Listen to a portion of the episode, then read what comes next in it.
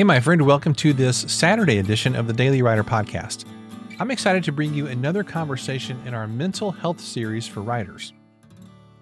A big challenge that we face in our creative work is simply the fact that we work alone much of the time. Even if you work with a team on projects that include editors, graphic designers, beta readers, maybe co authors or collaborators, or marketing people, even if you work with a team that includes some of those folks, you're still spending a large percentage of your time creating alone. At least that's the case for me. And if you work from home like I do, you can easily isolate yourself from other people who can give you emotional and creative nourishment. If the past two years have taught us anything, it's that we need each other. You can have all the success in the world, but what's the point if you don't have friends who can share the journey with you? Well, my guest today is the perfect person to help us think about how to make and grow our friendships as writers. His name is Jared Odle, and he's a missionary, copywriter, and business leader who's working on a book and podcast related to loneliness, and he's also done a lot of research and thinking about this topic. Now, I want you to know that Jared and I have been friends for nearly 30 years. We went to college together. We sang on a traveling music team together, and I've got stories about him. He's got stories about me and all that. And now we're both heavily engaged in writing as part of our businesses. Now, Jared is also a part of our daily writer community, which of course you've heard me talk about in this podcast before. And a couple of months ago, he led a call for our community on the topic of friendships. And I'm really excited to share this recording with you on today's episode. And in this conversation, we discuss why it can be hard for creative people to make friends. And we also share some practical tips for building and growing those friendships. Now, I know that writers tend to gravitate toward topics like how to write a book or, you know, the secrets of book marketing or how to build a business and those kind of things. And those are all fine and important. But on today's episode, we're getting to the heart of what it means to have good relationships and why you need a support system of friends. Again, because if you have all the success in the world, but you don't have any friends and no joy in your life, then really what's the point? So I really enjoyed this conversation and I just consider Jared one of my very best friends in the whole world. So I am thrilled to feature this conversation here on this episode. So let's get right to the conversation and the discussion with my good friend Jared Odle and the Daily Writer community. I am thrilled to have my good friend and our special guest and our Daily Writer member, Mr. Jared Odle. So everybody give Jared a warm welcome. Hi, that sounds Jared. kind of weird, like doing a clap thing, but we're going to do it anyway. So welcome, Jared. Thanks Thank for you. being our our uh, guest expert today. Let me do let me give a quick intro, and then we'll dive into our topic for today. So Jared and I have been friends since I think 1993. We both went to the same small uh, Christian college in North St. Louis, and have been uh, great friends ever since. We actually traveled on a music team for a year or two together, and took a lot of courses together. Suffered through four semesters of Greek together, I believe, including final projects and all that kind of stuff. And uh, I've always known Jared as a very compassionate and empathetic person, but also very smart, uh, very theologically wise, and a great writer as well. So Jared is a missionary in Ghana, Africa. Uh, he's also a copywriter and a business leader, and he's working on some material related to men and loneliness issues. And he's actually already written a bunch of stuff on it. So uh, I've asked him to come on this call to help walk us through these issues of being an artist and a writer and also dealing with friendships and how do we make more friends and how do we combat loneliness and, and those kinds of issues so jared that's my super long intro welcome Wow, that was way generous. Thank you. Totally my appreciate it. pleasure and it's all true Well, thank you. Thanks for having me. I I I look forward. I you know you and I you've been with me on this journey of talking about loneliness and it kind of how it snuck up on me, and I've been surprised by both how it how important it's been to me and how important it's been to others. So I'm glad to just talk about it whenever I can. Mm-hmm. Yeah.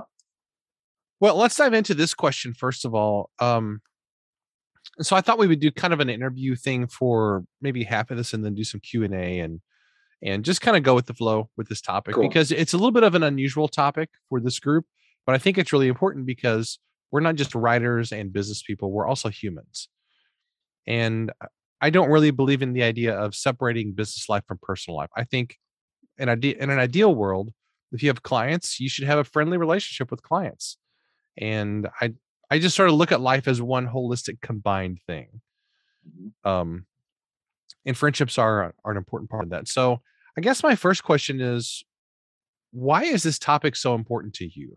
Why is it that you are you've devoted a lot of time to thinking and writing about it? You'll do even more of that in the next few years. I know you are thinking about books and podcasts and other kinds of things. What is it about this topic that really speaks to your heart so closely? So it like like I mentioned, it kind of surprised me. Uh, what happened is I was working in trying to figure out my copywriting niche. I really wanted to be, you know, I studied copywriting and I was knew I needed to boil down and got to that point of I need to boil down or burn this thing. And I wasn't ready to hmm. burn it. I, I knew I knew I needed to write. So I'm looking through and I'm trying to figure out stuff. And I'm so I'm, well, you know me, I'm nerdy enough that I'm trying to read. Well, I'm not trying to read. I'm reading everything that's out there too much, right? And so I'm reading through some health stuff and uh, drawn a little bit towards mental health kind of things. And I ran across this article about loneliness and about how men, there's like this epidemic of loneliness. This was pre pandemic, right? This is right mm. before the pandemic. Um, it's way worse and, now.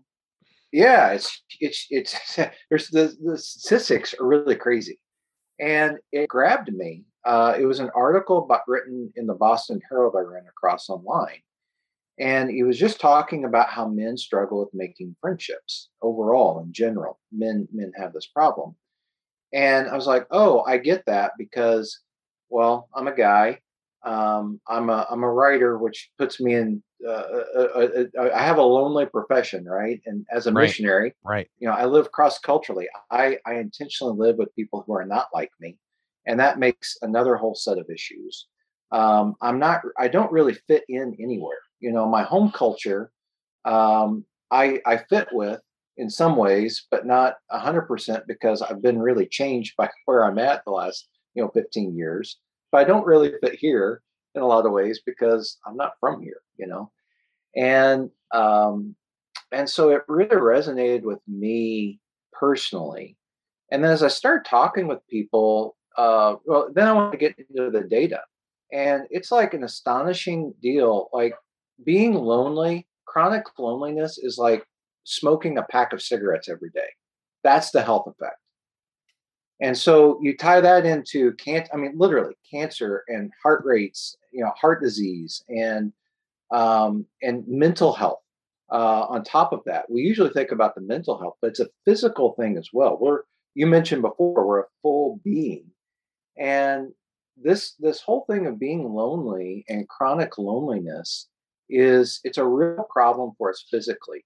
So that's a real thing for men.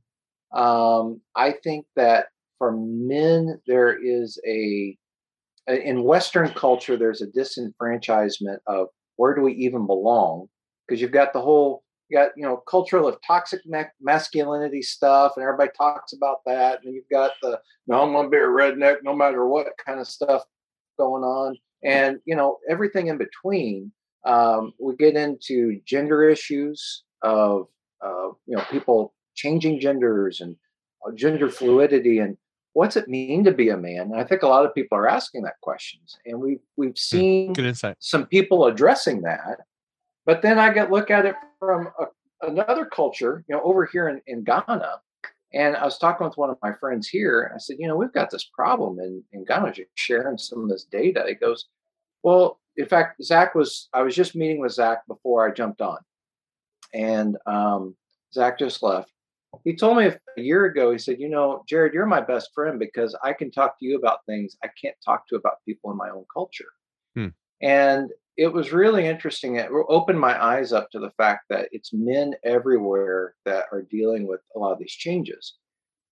On loneliness in general, though, uh, let me let me go back even further because in here here it's not just us dudes hanging out. Somebody else will watch this recording the interesting thing about loneliness is it hits men early on, um, not being able to find a place to fit and whatnot. It affects women a lot later in life because they generally outlive everybody. Right? and so that is true. You know, you live longer than we do. Um, and but it, it, the health effects are the same for both of us. So even in looking at this uh, this chronic loneliness issue. Um, that's a deal. Um, you get into the pandemic stuff, the lockdown, we've seen how that affected mental health. You know, uh, suicide rates went up, child abuse, female females were abused by men more because uh, they they were thrown into the situation they we aren't emotionally healthy enough to handle a lot of this goes back to a lot of emotional health and there's a lot of baggage stuff and cultural stuff and that self identity stuff that go into all these things. Um, and then you put on masks and we can't read body language. That's been a big deal. That's really what's affecting children in schools a lot. Mm-hmm. i know you know wherever you fall on all of this i'm not i'm not saying one thing is right or wrong or left or right. Just the fact is that's what it is. Even even zoom meetings like this this takes more energy than sitting with someone face to face in fact um, studies are showing that you are actually better off to talk to somebody on the phone than you are to have a zoom meeting. Like that takes less pressure and you actually learn and retain more with a phone call because of the auditory. You only have one sense that you're focusing on. With zoom you know, I'm trying to figure out, Kent, you know, I'm trying to play the, I'm, I'm a speaker. So I'm, I'm used to speaking, as you can tell a little bit, maybe. And so I'm trying to figure out, okay, am I cluing in with Jim, with Jeff, with MJ, you know, because that's, that's how we communicate. Uh, yeah. You know, depending on the study you read, 70, 80, 90% of what we communicate is nonverbal. But when you throw this two layer, not a 3D, not am i really reading them right or is that just you know the light bouncing off of the background in the wrong way? Or are they just nod their head because they're trying to make me feel good? You know all that stuff is an inner dialogue and it takes a lot of energy and zoom is actually harder to deal with than in life and in person. So all mm. those things that's a long answer but all those things go into why not only did it pique my interest but it continues to pique my interest the more you read from the CDC, and the UK has a whole thing on this as well, some really big government research things. This is not going away anytime soon. Um, the way our culture is moving and hyper individualism, it's a huge deal for us to figure out how to deal with loneliness. Um, what it, it, 80, 80, 90% of us are naturally introverted anyway. So, how we get our energy is not by being with people or it's with being with the right people in the right context. And we don't know how to deal with that well. So, hmm. all those reasons, plus probably a hundred more I can come up with, you know, nerdy me, but those are a few reasons why this is important to me. Well, that lays a really, really good foundation to help us understand this. You know, this this has a social component, it has a, a biological component, has a mental and emotional component. So it's like this really intersects with every area of our uh, of our lives. So let me ask um, everybody on the call: What are the signs and symptoms of loneliness for you? How do you know when you're lonely? Because uh, you know, until really we started talking about doing this call, probably you know three or four weeks ago or something, Jared. I had never really thought about it. How do I know when I feel lonely as an introvert who gets my energy from being alone?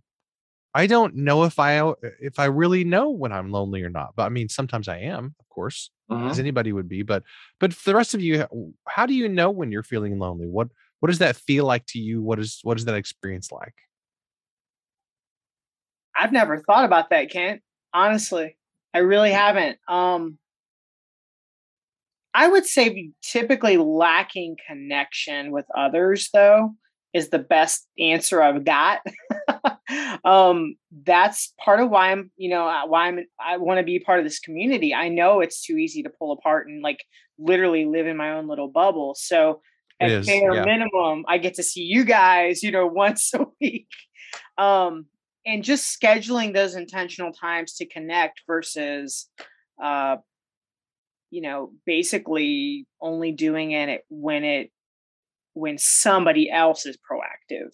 Mm-hmm. Um, okay you know being being reactive and proactive. Like i realized over the last few months i've probably been more lonely because i quit doing my podcast. I wasn't interviewing anybody. And that right there i started my podcast to fight depression because i know it's tied with loneliness. Like isolation loneliness and depression are like all on the track. Like it's like it's like a roller coaster and it's just they're all like stops on the on the track for me personally. Do you do you feel just, it? Go ahead, Jared. Oh, I was just going to jump in and say you are not alone and not even knowing when you're not lonely. Like it's amazing when I sit and talk to guys and they're like, "Well, what do you mean loneliness is a problem?" I'm like, "Well, so because of the way we're wired and conditioned, all right, it's a both it's a both and, right? You know that we can live segmented a little bit easier than women. Now, I think women have. I'm, I'm not. I'm just making a blanket statement here. I'm not trying to put everybody, you know, all that kind of stuff. But but the point is also because of our conditioning, we don't even know when we're lonely, and we don't know when we need people. We don't know how to ask for that either, and we feel like there's some permission, um, even with our friends. You know, sometimes I feel like, man, I really wish I could talk to someone, and I I'm not even sure I, I should pick up the phone and call them, right? And I know I could here, but it, it's a it's a dynamic that I think we don't have a language for. Well, you know, men don't nor naturally we don't have the emotional words to use, especially with each other, um, and connecting with one another. So you're not alone in that. I just wanted to throw that out there that you are totally normal, which may not be good news, may not be bad news, but you're just like totally normal. So, hey, we're all in this thing together. I feel the same way. So I'm with you. Appreciate that. Get... You, you, know what, Kent? I just realized something when Jared was talking, though. When I find myself scrolling Facebook looking for something and I don't know what, that's really me looking for some form of connection.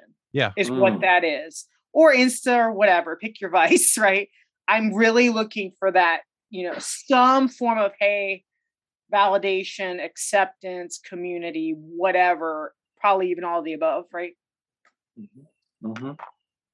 i would love to to hear not to put you on the spot mj but i would love to hear your perspective as a female about about anything you know maybe females in general how how how you interface with this loneliness issue or uh your experience anything that you might want to share so I was as, as we were all talking and I'm listening to everybody, something that really stood out to me. So I've done a lot of work with veterans and a lot of work with veterans that have PTSD, a lot of families that have lost a veteran PTSD, um, something very near and dear to my heart. So I've been involved with a lot of different veteran organizations. And it's really funny because I think I want to say this is going back probably about 10 years ago. We were sitting at an American Legion and we are having a conversation, and I had two guys there that were you know in Vietnam and and a, a much older gentleman and some of the younger guys from Afghanistan were all talking. And as I listened to them a lot of these guys had families right? They they had active support systems or what should have been support systems at home but they didn't feel connected. They felt lonely and they were surrounded by people. I mean, the, the young guys from Afghanistan had children at home, you know, so they've got a wife, they've got children, you know, mom is coming in and out and, and kid activities that they're running to. So they're with people. It wasn't necessarily for them a situation of that they were by themselves. It was more a situation of that, like Jared was kind of saying, that person that you're going to pick the phone up and they're actually going to understand and and kind of bridge that gap between you being alone and and putting that hand out and being like i'm there with you. Let's let's let's have this conversation. I'm totally there with you. So i think i mean i don't want to say that it's the quality of the person that you reach out to but but you know it kind of is though isn't it? It yeah. kind of is right? Because not that it, somebody would be a lower quality but just that connection would be something that would be more more quality for you in that moment of needing connection versus just anybody will do. So I think that that's, yeah. you know, something I, I find with men that that is definitely something that seems to be harder for them to find in in in a counterpart. Um, for females, I don't find that that's as hard, but females, I just feel like are kind of almost the opposite. There's just noise. There's always noise. There's always like what does that mean? Always, they're always moving. They're always making noise and so for me, as somebody like Kent, who I love the quiet, I could sit in quiet for days. If you were like, Melissa, you can get to go on vacation for six weeks now and you don't have to talk to anybody, I'd be like, oh my gosh, it's like my dream vacation. So you know, for me, I really derive a lot of my energy from being in the quiet and being by myself. And for females, with that noise, I think there's got to be some sort of balance between knowing how to be quiet and still and and having that friendship that can help you in those moments. So I don't I think females don't understand the balance of it.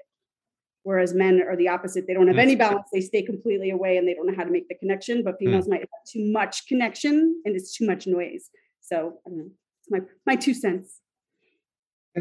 MJ, can I follow up on that? Because I think that it seems to me, it just seems to me, all right, that you know, women have an easier time in general of connecting all these different parts of life. Like it's not quite as siloed, right? Right. And oh, did I freeze? No, you're good. Yeah, you're good. There. Maybe he can't see he, he froze now. On his side. Am I still there? You're still here. Yeah, we can hear you. Okay, am I back now? Yeah. Okay. Oh, well, I couldn't hear you, so I stopped. All right. So, anyway, what my observation is that we can tend as men to silo ourselves a little bit more. And with women, the noise is, oh, there's this connection, that connection, that connection, that connection. Everything's on the table all the time. And there's all these different connection points. It's natural. And you can bebop around and, and that's kind of there. And some men are that way. I mean, like conversationally. I, I mean, I can carry on a conversation like that, but it doesn't necessarily mean I'm connecting. You know, right. a conversation doesn't mean I'm connecting. It can be, like you said, just popcorn wild. Right. Yeah, I agree with that 100%. I mean, I find that with my my husband's always saying, you know, you make friends so much easier than I do, and I'm like, no, I'm friendly. I don't make friends. There's a big difference. yes. Doesn't mean I like and want to spend time with all these people. I'm just a friendly person, you know. But he's like, no, this is so easy for you. It's very, very different because for him, it's like, no, I've got, but I got my guy friends, and I'm like, okay, but we live like, you know, 14 hours from them now. You yeah. ever want to go out with a guy around here? No, yeah. just gonna stay with me all the time. Awesome.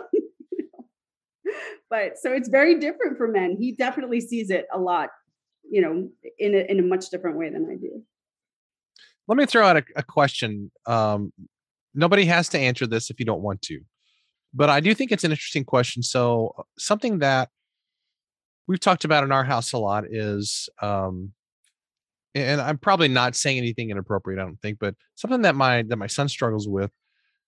Part of this maybe because he's a teenager, I don't know, but um, he struggles with the idea that uh, when he connects with somebody, he worries immediately that that person doesn't like him. Mm. It's like eh, there's just a, mm. a, real mm. concern that, well, they don't, why would they want to be my mm. friend? And it's an automatic kind of negative assumption of why would this person want to be my friend? Whereas I think the opposite. I just, and and this is not an, an, an egotistical thing at all. I think part of it is maybe just my age, and I'm just kind of a half glass full type of a person, I guess. But I just automatically think, well, why wouldn't they want to be my friend? I just can like consider everybody a friend. Now I have a few, I have a handful of like really close friends, like anybody would, but I just kind of assume the opposite. How do you all think about that? Whenever you connect with somebody new, do you, what goes on in your mind about how you're going to relate with that person? Do you assume, hey, this is going to be a good friend? Let's chat, let's connect. They're going to like me, or is, is there is there kind of a struggle that goes on there? or maybe some of both. I don't know. I think I part think, of that. Go ahead, MJ. Please, sorry. Sorry, I'm sorry, Jim. No. Um, part of that I think is a teen thing too, because you know, I see that with my son too. He he's a guy, and like Jared was saying, sometimes you guys don't have the words. Just like my son is feeling inadequate, probably 95% of the boys he's coming against are feeling that same inadequacy, but nobody's talking about it. We don't hmm. discuss hmm. that because that somehow diminishes your personal strength or it diminishes your cool factor you know so for a kid level i think or a teenage level i think it's a there's some extra going on at the teenage yeah level. i'm sure there is you know for adults i don't know i always feel inadequate so it's hard for me i'm always like i don't know this person wants to talk to me they're so successful. Why? I'm a hot mess. Like that's that's how I feel all the time. So I think Kent, a lot of that is completely natural too. Um, what Ben's thinking versus you. um, to an extent, but I would say, you know, that's as a person, as an individual. But when you shift it on, hey, we both like Minecraft or video games or writing or basketball or whatever, fill in the blank, you know, music, whatever. Um, that's where it becomes a whole lot easier. The focus isn't on you and do they like, you know, me kind of thing, where it's like, um, because if that's the game, I, I'm like, I can't assume anything. I really, I just want to come in kind of like blank slate. And I really, I, I don't, I don't think any expectations really. I'm kind of like, don't know. But if you, if you kind of shift the focus on, hey, we should, you know, play basketball together, or hey, let's play this game, or hey, let's chat about movies or whatever. I feel like that moves the focus on the, you know what you discuss but again this kind of does come back to what jared's saying where it's like look most of that's going to be surface level compartmentalized here's softball guy here's you know church friend here's whoever friend um i think that's what most men would do i again i can't speak for women so i i I think that uh, we also one of the problems is just a minute. Quick note, Jeff. Hey Jeff, don't worry. Top yeah, jump in yeah. however you want to go. No it's sweat. all good. You know, we can we can read, so we're we're good. And however you jump in is cool. Yeah. We're just glad you're here. I'm back on the property. Hey, um, I hey, there you are. Yay. So I I think that the hard part is is that in every friendship it's like we bring all of who we are all our warts right and so we've got a lot of ex when you really get into this um, you're kind of bringing in your family right your family life you know, all your insecurities that you pick up from that you inherit from your family and then your own neurosis of being your own self right you add that on top mm-hmm. and um, for a lot of us i think it's normal uh, for okay for for introverted people, I think that there's a segment of us with maybe even uh, let me just take that out. It's not introvert extrovert. It's more of a do I have low self esteem or not? Right? That for whatever reason, because there can be a lot of factors into how we wind up with with a low self esteem, um, where we aren't we don't have a healthy view of ourselves right? I, I don't mean that as the overly positive, rah rah, sis boom everybody's good thing. Right. I just mean that we don't have a realistic view of ourselves, that we actually look down on ourselves before anyone else has a chance to. That's and true. there are a lot of ways that that can happen. And I think people with low self esteem are probably so friendship is kind of like choosing your own family and you know the the friendliness which is kind of like dating your friend right you, you you're friendly on whether it's like okay okay we're going to talk about minecraft or we're going to talk about books or you know we're all writers you know so that's safe um, but as we get to know someone there is a spark like you aren't friends with somebody you don't like or you don't have a lot of things in common with and the lifelong friends like mj you mentioned your your husband having i have with kent it is kind of like a commitment. It's this long term commitment that doesn't really matter if they're 14 hours away or I live in Ghana, he lives in St. Louis.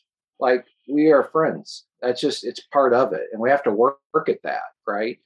Um, and he is part of my family. Like that, that is, that is how I look at, you know, friends are kind of like that second family that you choose sometimes. And, and the cool thing is, is you get to choose what kind of a family you want at that point but those of us with the low self-esteem i think we we can enter into that whole man maybe they won't like me and it that's a hard thing to overcome but it is the process of friendship that changes that and that's that's the ironic thing is whenever someone affirms us for who we are warts and all as a friend we can start to come out of that but it hmm. is a it's a challenge So maybe it would be good to let's let's maybe talk about some practical things that we can do to build some friendships. And I like to analyze things. I can analyze things all day. But at the end of the day, sometimes it's hard for me to actually do something based on that analysis. We can get stuck in that mode. At least I can do it really, really easy. So, what are some things? Um, let me toss this question to Jared first, and I would lo- love to open it up and just hear what are some things that you're doing to actually build your friendships and your relationships in life. Practical things we can do. Most most of us here probably identify as introverts. All right. So I think the first thing is deciding. Yeah. Yeah. I, I think the first thing is decide to be friendly. And that that sounds really weird, but hmm. that's like, actually that's actually a really good insight.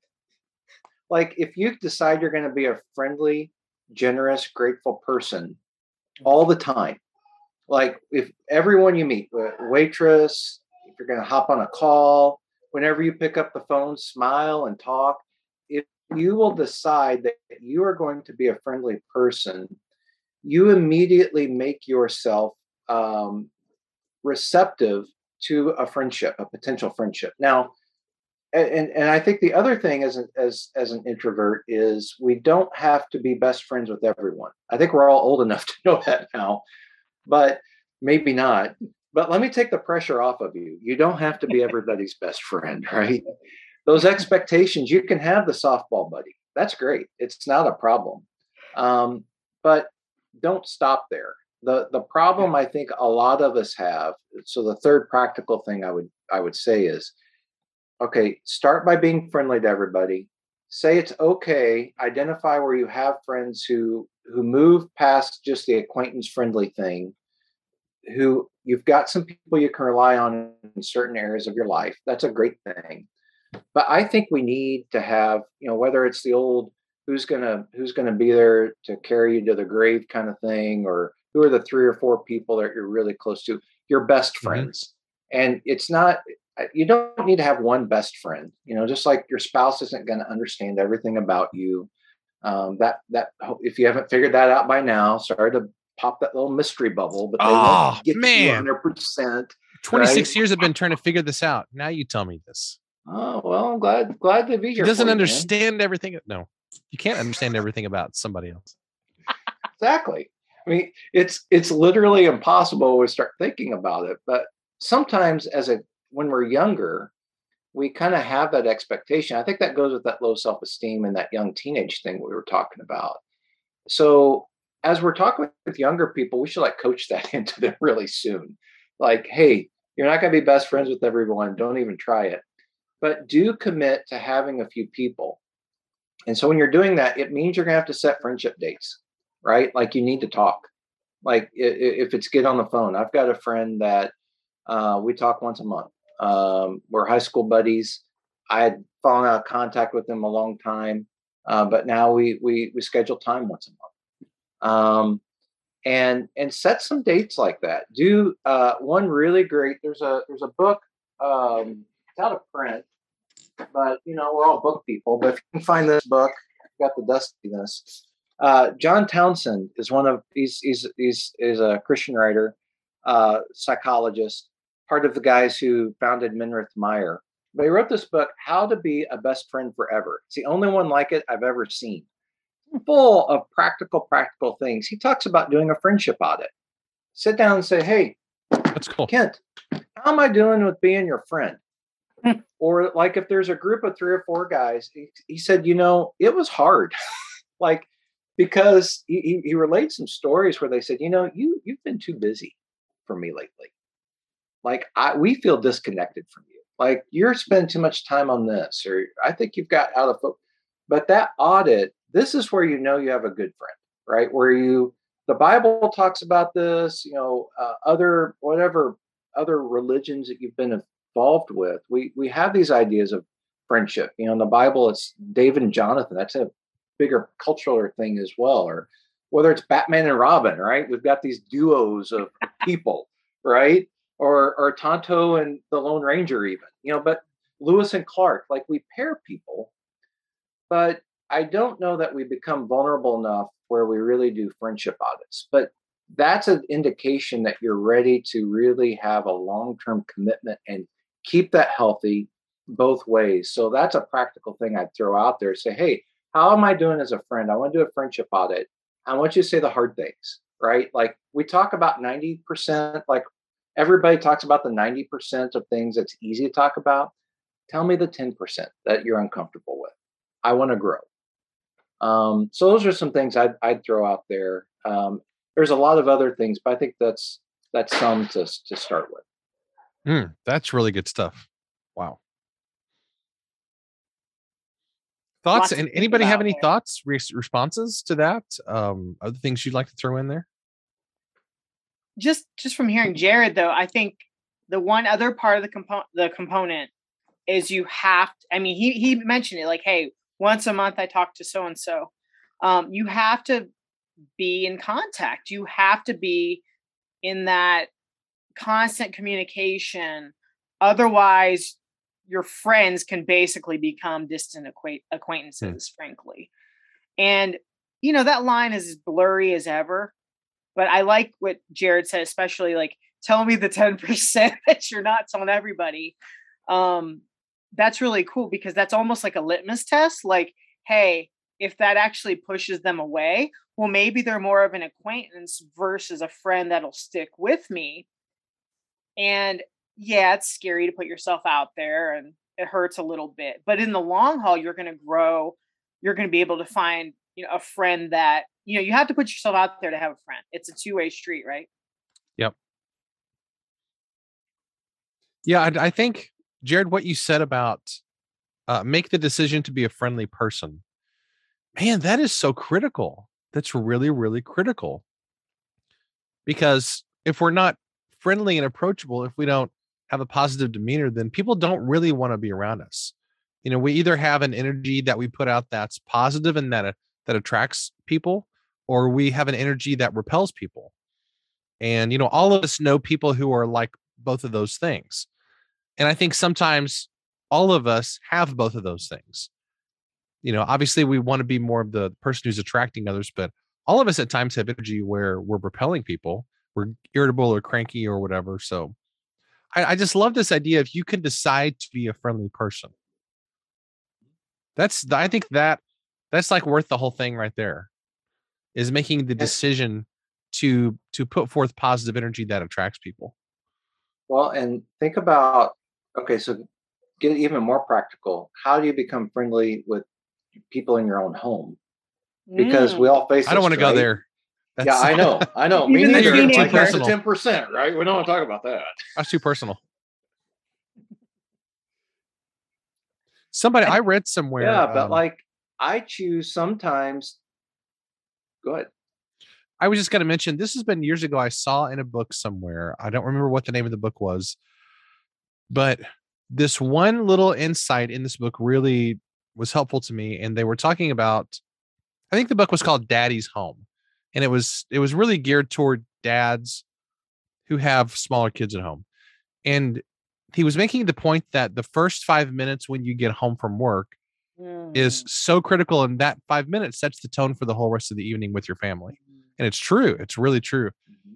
and i was like oh my gosh wow i would come home you know from teaching college all day and i would be kind of cranky and irritable and moody and i was like oh my gosh it's not even the first five minutes just the first five seconds mm. literally like the the way that you interact with each person in your family that first interaction sets the tone for the whole rest of the night and i was like oh my gosh i had just had no idea and i think that that one insight for me was really really critical and was was really helpful well you know we we we we, we think about it professionally that you only have one chance to make a first impression but yeah. that happens every time we come home you know i make a first yeah. impression of my kids every every time.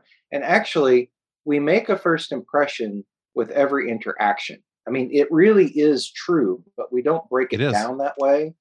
But if we really, really value people, like if we just say people have value, it's our job to be friendly.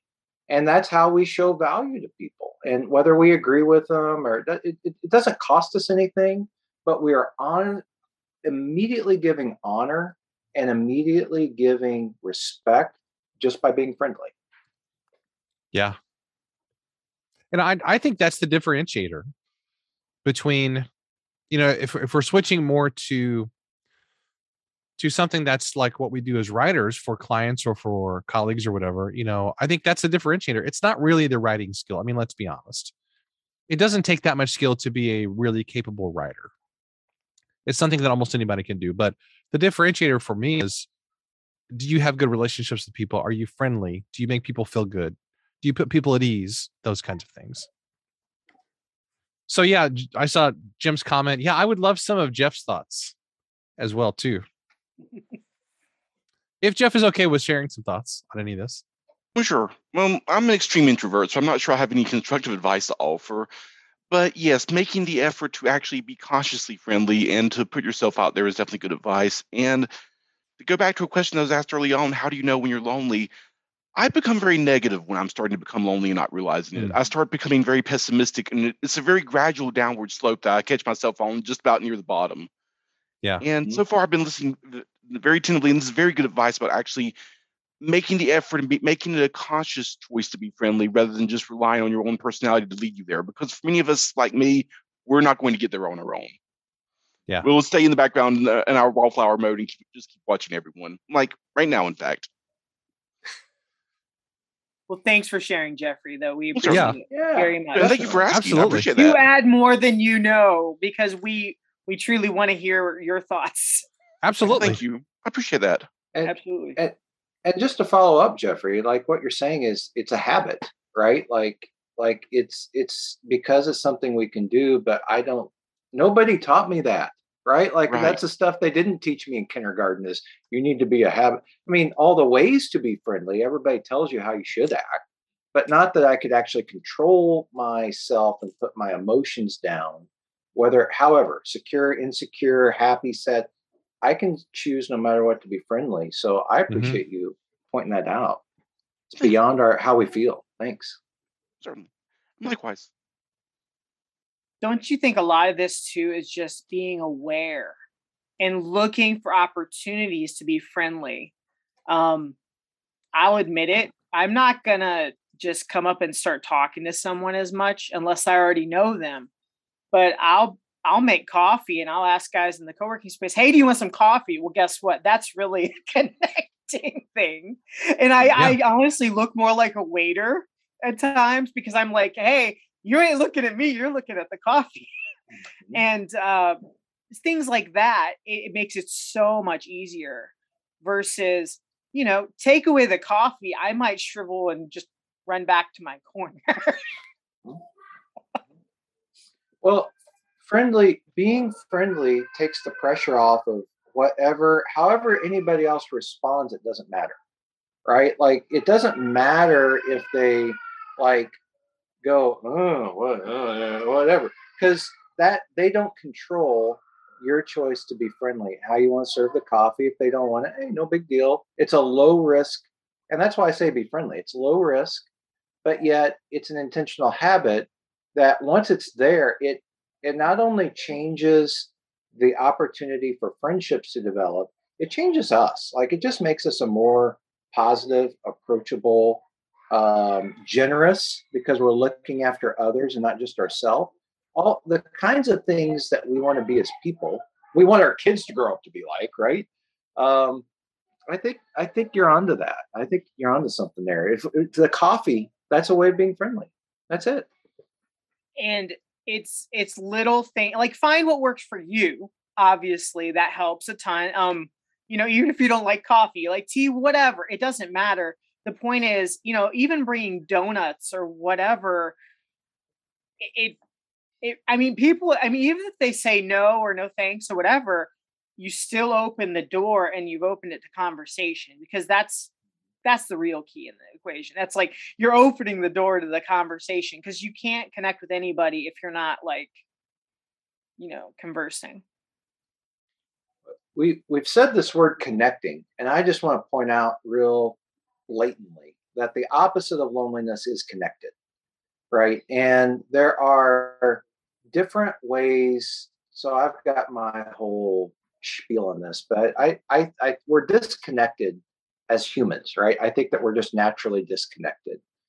from one another, from from you know the really real reality of the world, from culturally we're disconnected, our own families, ourself we get disconnected, uh, society we're disconnected, and and so it's it is about building connection and intentionally, and I think it is the habit of friendliness that is going to move us forward. And I only believe that we will succeed as a human race more, as, as, we are successfully connected. Mm. And that really, I think, is the the dangerous thing about being lonely and a culture of loneliness is yes, there are individual health risks, you know, like smoking cigarettes, but it is a in our hyper individualistic Western way and even those who are younger than us who talk about being very connected, they aren't really as connected as, you know, at these deep levels. They aren't talking about the 10% of who they really are. They want to tell every, there's a lot more of how other people need to connect to them. Like that's the easy thing that all of us go through when we're younger is you can connect to me this way. That's not the deal. The deal is how we can be the ones who own the connection and we offer that out and build a healthy, deeper connection. And I agree, MJ. It's about about that quality of connection. That, that and it is about building quality connections on all those levels, right? That we we have friends that we can talk about those deep, deep things with. So let me um let me throw a question out there if I can. This this is an uncomfortable kind of a question, but I think it's something that is not talked about very often. In in our circles where you know we all have our own business we're all kind of wanting to every year we want to rise higher we want to be more successful all that kind of thing. How do you know when to let go of certain friendships in your life that are not they're people who are not really traveling your same path my wife and i had a, a really insightful conversation last night. She was giving all the insights by the way. I was just kind of there. And um we were just kind of making the observation of you know in your life when you start to really pursue your personal growth and you start to pursue business success and and you want to you want to become more more than who you are right then um sometimes it can get a little bit weird because people who have known you at a certain level your whole life then when you start to grow and develop and build your business and those kind of things it can get kind of weird a little bit. I don't know if any of you have had that experience.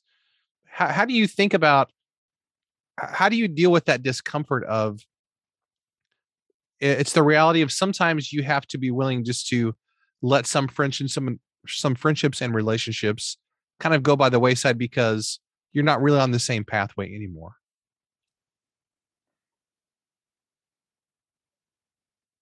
or have any of you experienced that as well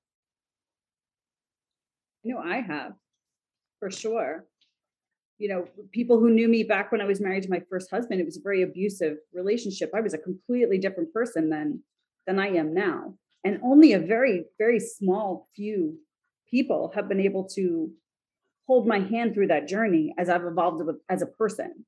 It's a really, really small group of people. So people who I thought, you know, 10, 15 years ago, we're going to be here forever. Hmm. You kind of had to have that moment where it was like, okay, well, you know, for me, I always say, is this a supportive connection. And I don't mean supportive, like they're supporting my business or anything like that. But to me personally, am I supporting them in the right way that makes their life better? And are they supporting me in a way that make, makes my life better? And all aspects of life, it not just business, but you know, are they are they here for my kids? Are they excited about the things I'm sharing? Are, do I make them feel good? Do I make them feel listened to? Hmm. Or are they talking about things that you know, really kind of, I'm just not there, you know. Um, and, and I'm talking about things that they're really not there with and they're not supporting. And you kind of just, I don't know, I kind of just hit a place where I'm like, okay, I'm so excited for your journey, but my journey took me here and yours seems to be taking you there. And I'm loving you through the space, but not right in my space anymore. Hmm. Do you know what I mean? Like, Inner circle no more. Not not right. there. Right.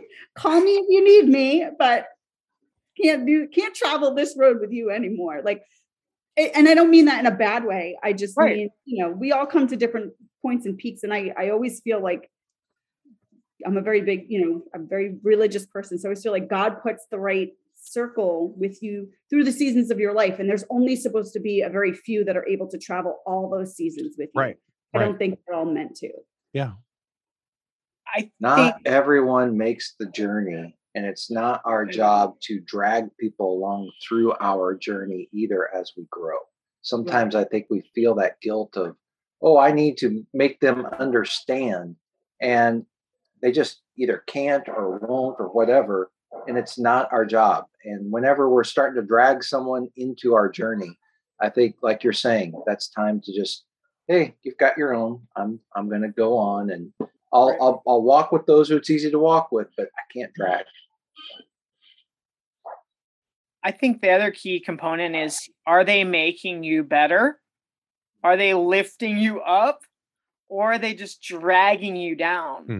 And Kent's throwing the disclaimer out there like, hey, this is a tough question, or, you know, this is a difficult conversation. That's that's one thing altogether. I'd put that like on one hand. I'd say, well, what if this person just constantly drags you down and there's you you leave every conversation feeling less than for your own you know well-being you've got to just kind of Mhm. step aside and you know do so gracefully and some in some ways it might even mean breaking ties. It might not be as graceful. And that talk about hard. That's very very difficult. But you know you just have to be so honest with yourself. And i think that's the kind of underlying thing too like being honest like hey am i lonely? Hey could i what can i do to do better you know to have those quality connections? I love that you wrote quality mj that's so Mhm. huge because the quality dwarfs the quantity and i think that's the the real key too.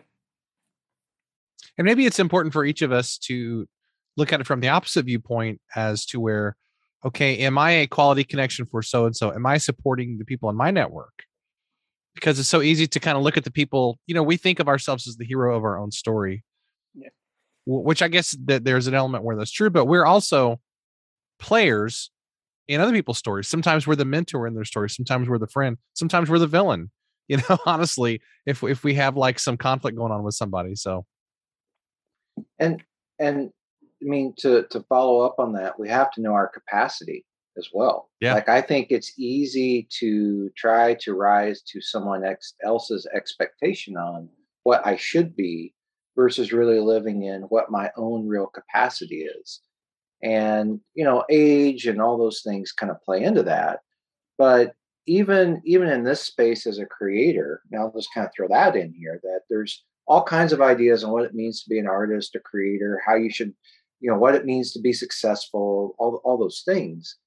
Um, but it's also okay that if you only have the capacity to support two or three people, to support two or three people. Maybe you can't, you aren't a coach who can run a network of 100 people and really shepherd all those folks and you know maybe your situation doesn't do that. Maybe you could in another situation. You know life circumstance plays into this as well. You know i pastored a church. Okay i could keep up with 100 people really easily because it was my job and it was what i did but now i'm a missionary overseas. It's a little harder because connection is is different right? Um, so it's it's okay and i think that we don't have to be it, it, just to know what our real capacity is and be honest about that. And that may be some of that audit thing you do with those close friends. Say hey am i being lazy? Am i not doing enough? Or am i am i trying to do too much? And really listen. Yeah, that's funny because with my children recently, my two older ones, um, they were asking about the business side of you know the connections that I'm making. Sometimes I'm like, all right, guys, hold on. I'm just gonna I'm gonna you know do my morning thing, and I always sit here when I'm having my coffee, and I send out different emails to people or different messages that are encouraging to certain people. You know, checking in on them, seeing how they're doing. Um, and they're like, so like, how do you know? Like, these are all the people in your messenger. How do you know which ones to follow up with and which ones not to? You know, so I literally sat them down and I had them read some of the interactions so that they could see the difference between yes, I want to connect with this person more, or this person is just draining the life right out of me and I've only talked to them twice. So that's probably not someone I'm going to cultivate a relationship with. But I let them see the differences in the interactions. And it was really cool to watch them realize that. And the more I mm-hmm. was watching them, the more I was realizing, oh, wow, I've kind of hit that place where I'm starting myself to realize within the first few interactions, yep, nope, this one's straight sucking the life right out of me and I don't even know them yet. So I'm going to just yeah kibosh that real quick and then move on to someone else. So I think doing like a little study of your own interactions sometimes with people, you know, with a fresh headspace, I think that that kind of helps you see those. Yeah. Uh, I call them dementors, like from Harry Potter. I'm like, don't, don't hang with the dementors. They're just going to suck the life right out of you. So like, don't do that.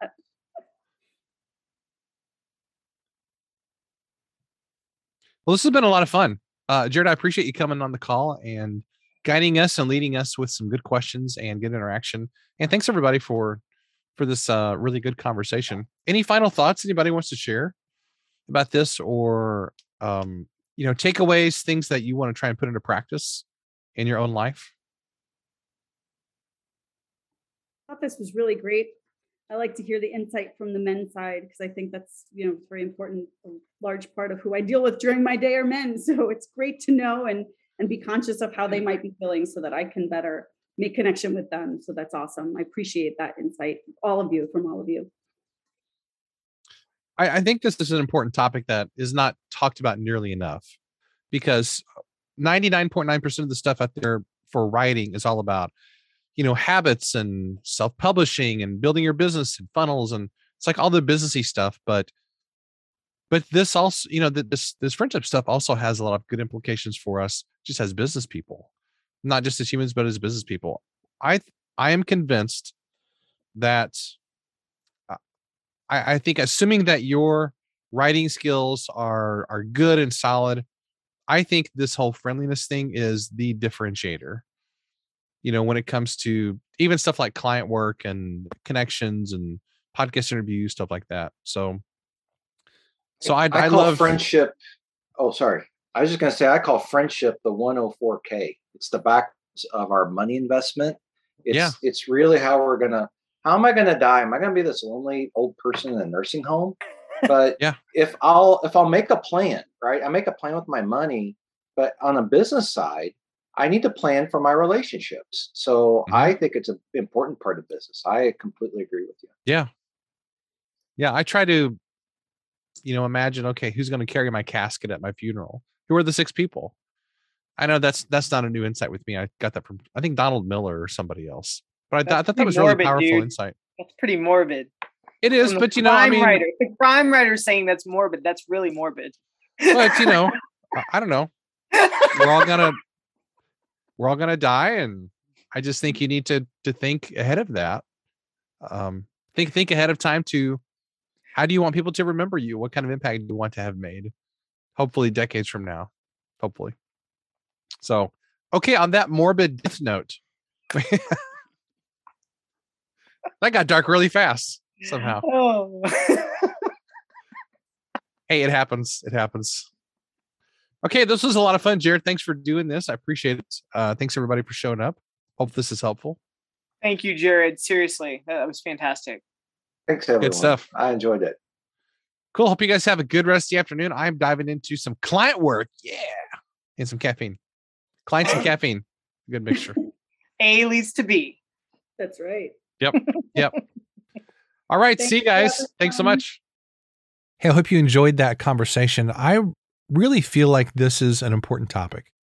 Now, again, here on this show, we talk a lot about marketing and productivity and business and all those kinds of things. But, but again, I just want to go back to this concept of if you don't have good relationships in your life and you don't have a support system, if you don't have people who love you and who care about you and people who you love and care about, then really what's the point? I mean, you can have all the, the books in the world and all the money or success in the world. You can be on all the bestseller lists, but if you don't have those relationships, what's really the point of it all?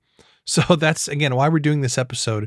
And this is part of the the broader topic of of what we're featuring here on this month, which is mental health. So if you are feeling stressed or anxious or depressed or lonely or agitated, um, if something in your life doesn't feel quite right, I encourage you to reach out to some people in your network and in your life. Go have some coffee with somebody. Start investing in those relationships. And as we talked about in this conversation here today, think about who your six people are. Who are the six people who would carry your casket at your funeral? I know that's kind of a morose thing to say, but you know, the reality is that all of us are going to pass away someday and somebody's going to carry your casket. So, who is it going to be? And are you going to invest in those people in an intentional way? Now, the other thing I do want to mention uh, here uh, as kind of a takeaway is something that we also talked about in this conversation, which kind of sounds like it's the opposite of making friends, and I guess it is. And that is letting go of unhelpful friendships and relationships. It's okay to let go of relationships and connections in your life that are not serving the direction that you're going. That's been a that that's a lesson that all of us have to learn at different stages of life. So if you have people in your life who are not serving you well in terms of uh, speaking positivity and encouragement and good things in your life, then maybe it's time to reconsider how much time and emotional energy you're investing in those relationships. You know, sometimes there are people who come into our lives and they do so for a season. And it's okay to let those things go and and it's okay to appreciate something for what it was in your life at a time when you needed it, but also to recognize that there comes a time when you have to let that thing go. And when you let that thing go that's not serving you anymore, that opens up emotional and I think spiritual space for you to embrace the new things that life is going to put in your pathway. Well, I didn't intend for this episode to quite go that direction, but um, honestly, it's 12:30 a.m. as I'm recording this, and I'm feeling a little reflective, and that's that. So, I hope that's helpful to you. Um, these are just some things that I'm thinking about. Maybe it's also a function of just being almost 50 years old. You know, I'll, be 48 this summer, so I'm kind of at the stage of life where I'm getting a little more reflective and trying to be a lot more intentional about how I spend my time and energy. So, again, I hope this uh, episode has been helpful to you, and I encourage you to listen to it maybe a second time if you are really at a place in your life where you need to hear these things, as we all do. Well, with all that said, I want to thank my wonderful friend Jared Odle for leading this call for the Daily Writer community. And by the way, if you need to be part of a community, which we all do, I encourage you to check out the Daily Writer community at dailywriterlife.com slash community. This is a wonderful group of people who come together each week to learn and to write together and to accomplish great things. So seriously, I encourage you to check it out. We're having a lot of success in the group. A lot of people are accomplishing great things, and we've got a wonderful core group of people there. So check it out. Uh, again, thanks to Jared for making time to be a guest, and I encourage you to check out Jared's website, which is jaredodle.com, as well as his social media links, which will be in the show notes. Thanks so much for listening to today's episode. I want to take a moment to let you know about our Daily Writer membership community. You know, one of the very best ways to develop better habits and impact more people's lives with your writing is to spend time around other successful writers. So if you're tired of feeling isolated and chasing success on your own, then I know you're going to love the Daily Writer community. For years, I searched for the kind of writing community that I would want to join, but I could never find what I wanted, so I created my own. Some of the features include weekly writing sprints, monthly community calls, book discussions, calls with guest experts, and much more. For more info, you can visit dailywriterlife.com slash community. Thanks, and I'll see you tomorrow.